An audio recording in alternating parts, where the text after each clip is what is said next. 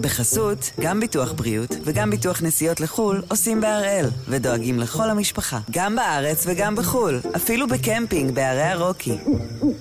כן, גם שם, כפוף לתנאי הפוליסה וסייגיה ולהנחיות החיתום של החברה. היום יום רביעי, 27 ביולי, ואנחנו אחד ביום, מבית N12.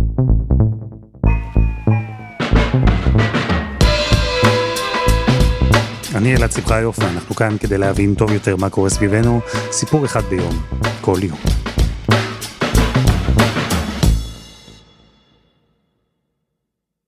אני רוצה לתאר לכם כמה תמונות, כי את קולות הרקע אנחנו יכולים להשמיע לכם כאן.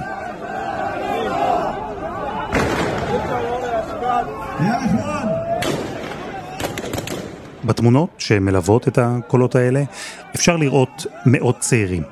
הם עומדים בצפיפות, בפנים גלויות, חלקם חמושים בנשק חם, הם מניפים אותו באוויר, יורים באין מפריע.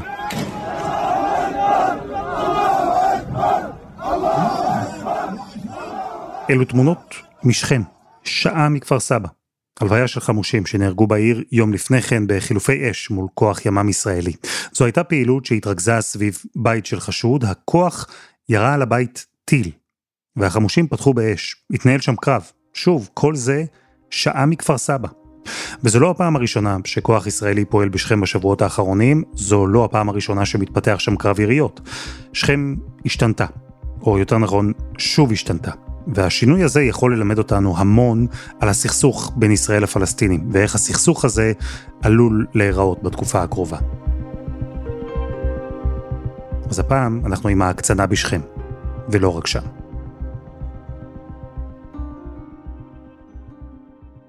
חמו שלום. אהלן אלעד. אני לא אשאל אותך כמה פעמים היית בשכם, אני יודע שהמון, אבל דווקא מעניין אותי לחזור להתחלה, לפעם הראשונה שהגעת לעיר. זה קורה ב-2004. אה, פעם ראשונה למעשה שאני הולך להיפגש עם רעולי פנים חמושים, אנשי גדודי אל-אקצא, הצלחתי להגיע בדרך לא דרך לחבורה של גדודי אל-אקצא, אחת מיני חבורות רבות שנמצאות שם בשכם, ועבדך הנאמן אה, מגיע לשם, ורוצה הגורל ואני נוחת בדיוק באמצע לוויה של שני פעילי חמאס. ודמיין לך שאני יורד מהרכב, ואני ממש צמוד לקסבה של שכם ואנחנו מתחילים להסתובב, ואני מגלה שהמלווה שלי, בכיר בגדודי אל-אקצא, מסתכל כל הזמן לשמיים, הוא הולך צמוד לקירות, מסתכל לשמיים, ואפילו בשלב מסוים גם מתחיל לרוץ בין בתים. ואני שואל אותו, חיר אינשאללה, מה זה הדבר הזה? והוא אומר לי, אני חושש מכטב"מים שלכם, או ממסוקים שיורידו אותנו, אתה תעודת הביטוח שלנו, אה, ולכן אני מרגיש יותר בטוח לצאת מהקסבה איתך, אז אה, Welcome to Nablus, אה, ברוך הבא לשכם. אה וואו, אוקיי, אז בוא תעשה לנו היכרות אולי קצת פחות מפחידה. עם שכם. מה מאפיין את העיר הזו? ספר לי עליה קצת. שכם זו עיר אה, שמרנית יותר צריך לומר זו עיר של כמעט המרחב הזה הוא של 400 אלף איש זו עיר גדולה מאוד אה, מוקפת בין הר אה, עיבה להר גריזים כלומר תחומה בין שני הערים האלו הר הברכה והר הקללה. אה, עיר עם המון מסחר בדיוק כמו חברון, אתה יודע, של הדרום, אז עיר המסחר של צפון הגדה היא שכם כמובן, וזו עיר שמתבססת מאוד על כלכלה. אתה יודע, יש נקודות תצפית, אתה עולה ככה על הר גריזים וצופה למטה, היא פשוט עיר, לפחות ברמה הוויזואלית היא יפהפייה. מה יש לנו עוד בשכם? יש לנו המון אנשי עסקים, יש המון כסף. זו עיר עם המון יבואנים. אתה מסתובב בכניסה באזור הקסבה, אתה מסתובב בכיכר השעון של שכם ומה שאתה רואה שם למשל זה כמויות אדירות של חנויות של זהב. המון זהב סוחרים מאוד גדולים שמגיעים לשם וכיוצא בזה. אגב לא מפתיע אולי לשמוע שהבורסה הפלסטינית אלעד איפה היא נמצאת? לא בג'נין גם לא ברמאללה היא נמצאת בשכם. כלומר אנחנו מדברים על שילוב של חברה עירונית עם פליטים, לצד אנשי עסקים, לצד דתיים, אנשי חמאס, לצד כמובן אה, אה, בכירים כאלו ואחרים בפתח, כלומר שילוב של הכל מהכל אה, ועיר עם היסטוריה עם, אה, באתוס הפלסטיני נאמר זאת כך עיר שמיוחד למקום של כבוד ממש כחלק מההתנגדות הייתי אומר חלק מהלוחמה אה, בישראל עיר שהצליחה להצמיח הרבה מאוד מיתוסים מן הסוג הזה. אז זהו אנחנו מדברים היום על שכם כמוקד של מחבלים כזירת קרב זו סוג של חזרה אחורה כי שכם הייתה כבר בעבר מוקד של טרור. שכם הייתה הלב של הטרור הפלסטיני במשך הרבה שנים. אנחנו מדברים בניגוד אגב לג'נין על מקום שהוא לא פריפריאלי, על מקום שהוא מרכז, שהוא לב, אבל זו גם הגיאוגרפיה, זו גם ההיסטוריה ואתה רואה איך שכם במהלך השנים הופכת להיות כמו שאמרתי בית, היא הופכת להיות בסיס פעולה של כל הארגונים הפלסטינים, לכל אחד מהארגונים יש את הבסיס שלו שם ואנחנו מדברים על מקום שבמהלך במשך שנים של אינתיפאדה העיר הזו מכותרת כמעט 360 מעלות על ידי כוחות צה"ל שנים. אבל שכם הייתה יעד טבעי לטרור גם לפני האינתיפאדה השנייה, או שזה בעצם הרגע שבו הטרור ממש אה, התיישב בעיר? תשמע, אה, טרור פלסטיני תמיד היה שם, ובגלל הגודל שלה, ובגלל המיקום הגיאוגרפי שלה, ובגלל שמדובר בעצם בבירת אה, מחוז צפון פלסטינית, אז יכול להיות שכן, אתה יודע, זו עיר עם היסטוריה של מוקאומה, ככה אומרים הפלסטינים, היסטוריה של מאבק. אה, וחלק מה... אתה יודע, לא בכדי למשל גדודי אל-אקצא, הזרוע הצבאית של הפת"ח אלעד, אה, קמה דווקא בשכם. אז האינתיפאדה השנייה הופכת את המקום הזה גם ל... הייתי אומר מוקד של אלימות, מוקד של, אתה יודע מה, אפילו גם אה, סוג של אנרכיה. בשעתיים האחרונות מותקף מתחם קבר יוסף בשכם בירי אש חיה מטווחים קרובים על ידי כוחות פלסטינים וסכנה נשקפת לחיי הישראלים השוהים במקום. מוקדים של פת"ח וחמאס, חמאס מאוד פעיל ביחס לערים אחרות. באינתיפאדה השנייה חמאס מאוד פעיל במקום הזה, אה, חלק מהבכירים ביותר בחמאס גדה מגיעים אה, משם, אה, משכם, כשבעצם אם אני מסתכל גיאוגרפית על המקום הזה, אני יכול להבין למה זה. למה? היום כשאני חושב על שלושת המקומות בתוך שכם שהם המקומות אה, מעוזי האלימות והטרור הראשון שבהם כמובן מחנה הפליטים בלטה. אי אפשר לפספס אותו אלעד המחנה הגדול ביותר בשטחים מחנה הפליטים הגדול ביותר בשטחים. מי ששולט בעצם אה, בעיקר במחנה אלו אנשי פת"ח. מצד שני זה יש שם רבים מאוד שהם הייתי אומר סוג של פלג מורד. כלומר אנשים שמורדים לא בישראל צריך לומר אלא ברשות הפלסטינית דחלניסטים והמחנה הזה הופך להיות ממש מעוז ומוקד להתנגדות לרשות הפלסטינית והעימותים הכי קשים של השנים האחרונות מתרחשים במחנה ויש לך את כפר קליל שזה המעוז השני של הבלגן היום באזור שכם גם כן המון חמושים המון אנשי פת"ח ולא רק והמעוז השלישי ואולי הוא אה, הכי רלוונטי מבחינתנו בימים אלו זו העיר העתיקה. הקסבה של שכם, עיר המקלט של מבוקשי שכם, ואני חייב לומר לך שהרבה פעמים אין קשרים ביניהם, כלומר אה, בין אנשי בלטה לבין אנשי הקסבה לבין אנשי אה, אה, כפר קליל, כל אחד זה ממש עולם משלו, אבל מה שמייחד את כולם זה כמות נשקים יוצא דופן ונכונות, הייתי אומר להילחם באמת. אז שכם הפכה למוקד טרור באינתיפאדה השנייה, אתה אומר שזה לא מפתיע, אבל בשנים האחרונות משהו השתנה שם, נכון? כלומר, אנחנו כבר התרגלנו למציאות אחרת בשכם, מציאות שבה העיר השתנתה, אתה בעצמך ביקרת שם המון פעמים, ונכון שחלק מהביקורים האלה, כהרגלך, היו אה, סביב חמושים ורעולי פנים, אבל בכל זאת, זו עיר שונה בעידן של אחרי האינתיפאדה. מאז 2005 כשהאינתיפאדה הולכת ודועכת. באופן כללי אי אפשר להשוות כמובן את מה שקורה בין השנים אה, ספטמבר 2000 ל-2005 למה שקורה ב-15 שנה האחרונות. יש באמת באופן יחסי שקט. הרי שבחודשים האחרונים גם כמובן מחנה הפליטים ג'נין וגם שכם מתחילות לשנות את פניהן. אז אתה יודע מה חמו זו נקודה מצוינת. לחסות אחת וממש מיד חוזרים.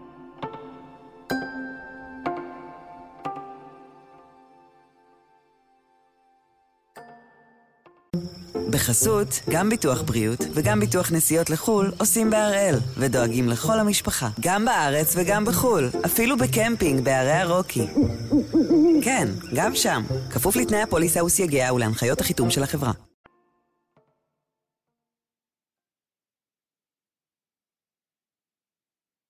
אנחנו עם ההקצנה שעוברת שכם, בעבר מוקד טרור, שהפך לעיר תוססת, עיר עם מסחר ועסקים, עיר שבתקופה האחרונה הופכת שוב למוקד טרור, מוקד של פעילות של כוחות הביטחון הישראלים. חמו, אמרת שאחרי התקופה השקטה בשכם, העיר שינתה את פניה. למה? מה קורה שם בעצם? מה שקורה בשנים האחרונות, או בעיקר בשנה, שנה וחצי האחרונות, וזה אולי המגמה הכי מעניינת, זה העובדה שמי שמצליח לחדור לתוך שכם, זה דווקא הג'יהאד האיסלאמי. הנה פעם ראשונה שאני אומר את השם הזה בפודקאסט הזה. המעוז של הג'יהאד האיסלאמי בצפון הגדה בשנים האחרונות הוא כמובן אה, מצפון לשכם, מחנה הפליטים ג'נין. ומה שאנחנו רואים ממש בשנה, שנה וחצי האחרונות, זה שהג'יהאד האיסלאמי מתחיל אה, לרדת דרומה, לפרוס כנפיים, להיכנס פנימה. הוא יורד דרומה ממחנה ג'נין ומתפרס. הוא נכנס לתוך מחנה בלטה, הוא נכנס אה, לכל מיני מקומות, ובעיקר בעיקר הוא נכנס לעיר העתיקה של אה, שכם.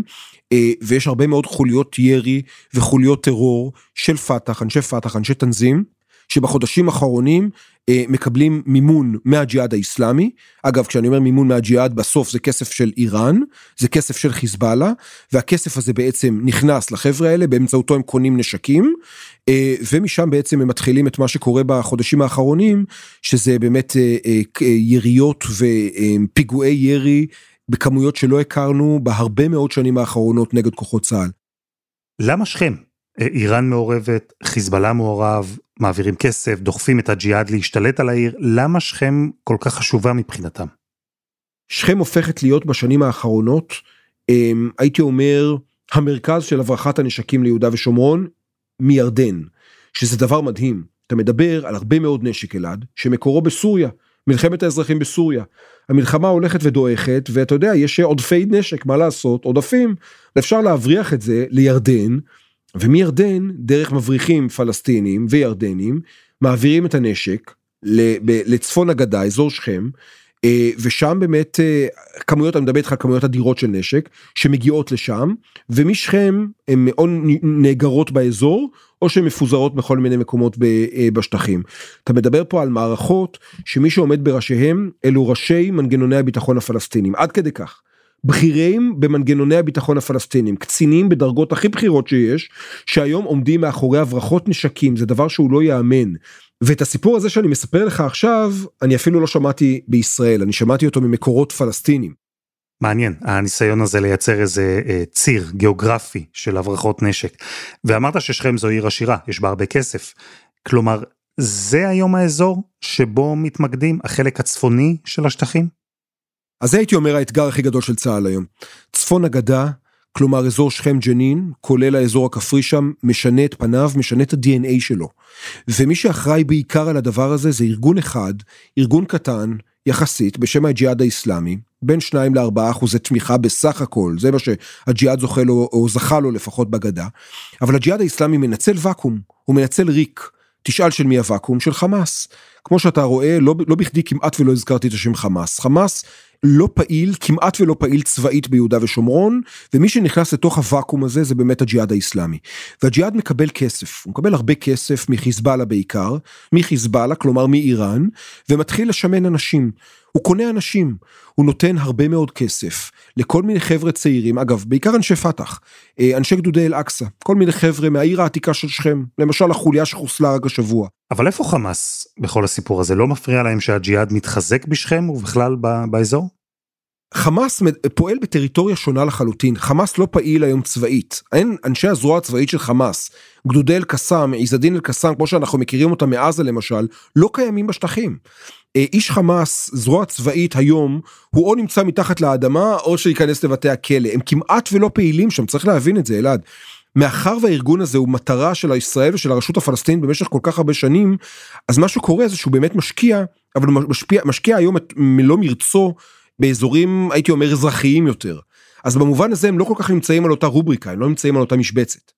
אה, הבנתי. אז המחשבה שלי שחמאס ינסה להיאבק בג'יהאד ובהתחזקות שלו שם, אולי בעצם הפוכה ממה שקורה במציאות. חמאס אולי מברך על ההתחזקות של הג'יהאד האיסלאמי בשכם ובצפון הגדה, כי זה ארגון שעושה עבורו את העבודה המלוכלכת שחמאס לא יכול לעשות. הכוונה היא למלחמה בישראל מהשטחים.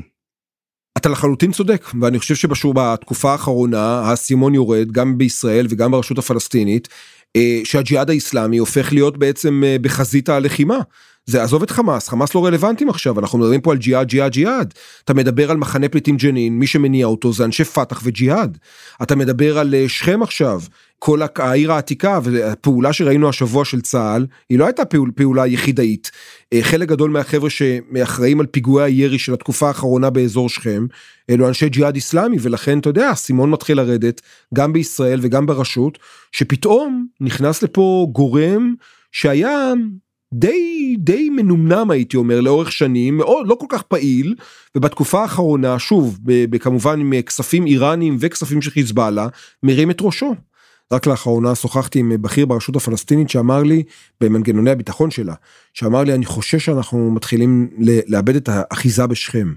שזו אמירה מאוד משמעותית, כי בסוף שוב אני אגיד, שכם זה לא איזה פריפריה רחוקה, זה לא ג'נין, זה לא איזה מחנה פליטים שנמצא בקצה של הגדה של יהודה ושומרון, אתה מדבר פה על מקום שהוא עיר, עיר הראשה, עיר המחוז, הלב של כל צפון הגדה, אה, ושם אם הרשות עלולה לאבד את השליטה שלה בכל מיני מקומות, אז היא נמצאת בצרות. אתה מבין שהמקום הזה הוא באמת, אה, הוא סוג של אה, פוטנציאל לכאב ראש גדול, לא רק מבחינת ישראל, אלא גם מבחינת הרשות. אבל מה זה בעצם אומר? שהרשות הפלסטינית מאבדת שליטה בשכם, שהג'יהאד האיסלאמי תופס שם מקום יותר דומיננטי. איזה מין ארגון זה? מה זה בעצם אומר על מה שאנחנו נראה בשכם מעכשיו? קודם כל, הג'יהאד האיסלאמי זה ארגון שבאופן כללי מבחינת אידיאולוגיה הוא הרבה יותר קיצוני מחמאס. ג'יהאד איסלאמי זה ארגון שחרט על דגלו את השמדת ישראל, אבל מה שמעניין זאת הדרך. הדרך היא מלחמה, שערה ורציפה. לעולם לא לעצור, לא לדבר במונחים של הפסקת אש. הג'יהאד האיסלאמי למשל זה ארגון שלא מצביע, לא בוחר לפרלמנט הפלסטיני. בניגוד לחמאס, הוא לא מוכן לשחק שם. הוא לא מוכן לשחק בכללי משחק שנולדו באוסלו. בניגוד גמור לחמאס. אז אבל זה, זו, זו נקודה אחת, זו ברמה האידיאולוגית. ברמה הפרקטית, אלעד, וזה דבר מעניין, בסוף, מה זה ג'יהאד איסלאמי?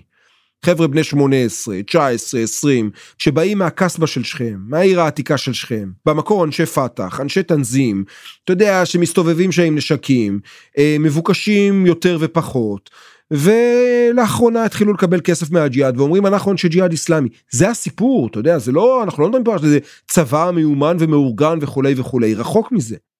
אני מודה שאני לא ממש יודע איך לקחת את מה שאתה אומר, כי מצד אחד, זה שלא מדובר בצבא מאורגן וממומן, זה נשמע לי דבר שהוא אה, פחות רע מהאלטרנטיבה.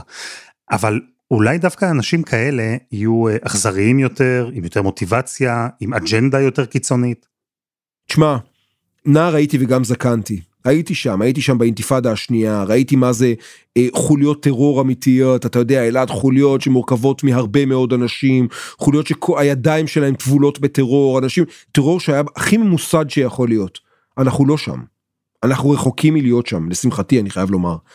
אבל כן, מה שאתה רואה, שוב, זה חבר'ה צעירים שמוכנים למות, ונכונים למות ומבצעים פיגועים וזה אתה יודע זו, זו מגמה שהיא בעייתית זה אנחנו אולי בסוג של ניצנים של הדבר הזה לפחות באזורים האלה אבל זו באמת מגמה בעייתית ואני אגיד לך עוד משהו שזה משהו מעניין. השבוע אה, אנחנו ראינו את הקרב הזה באמת אה, בשכם שבסופו של נהרגים אה, שני שני חמושים.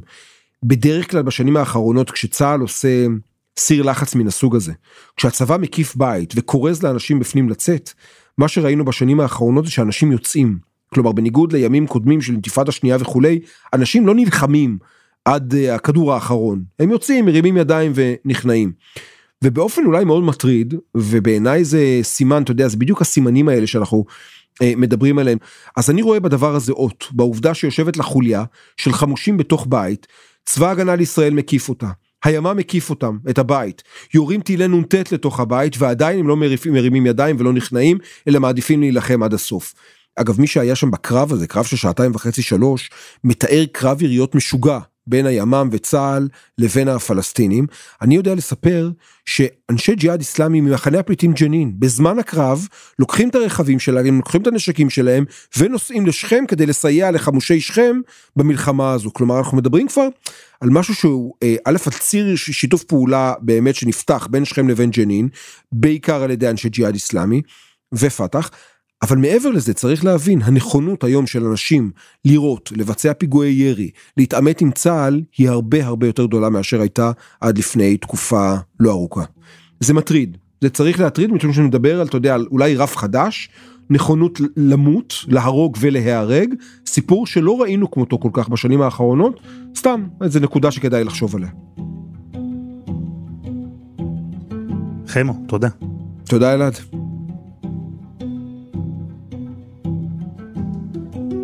וזה היה אחד ביום של N12. אנחנו גם בפייסבוק, חפשו אחד ביום, הפודקאסט היומי. העורך שלנו הוא רום אטיק, תחקיר והפקה רוני ארניב, דני נודלמן ועדי חצרוני, על הסאונד יאיר בשן שגם יצר את מוזיקת הפתיחה שלנו, ואני אלעד שמחיוף. אנחנו נהיה כאן גם מחר.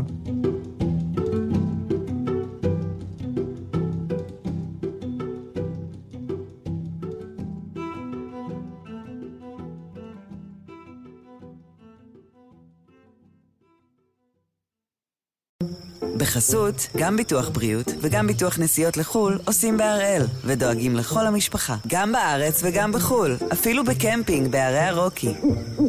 כן, גם שם, כפוף לתנאי הפוליסה וסייגיה ולהנחיות החיתום של החברה.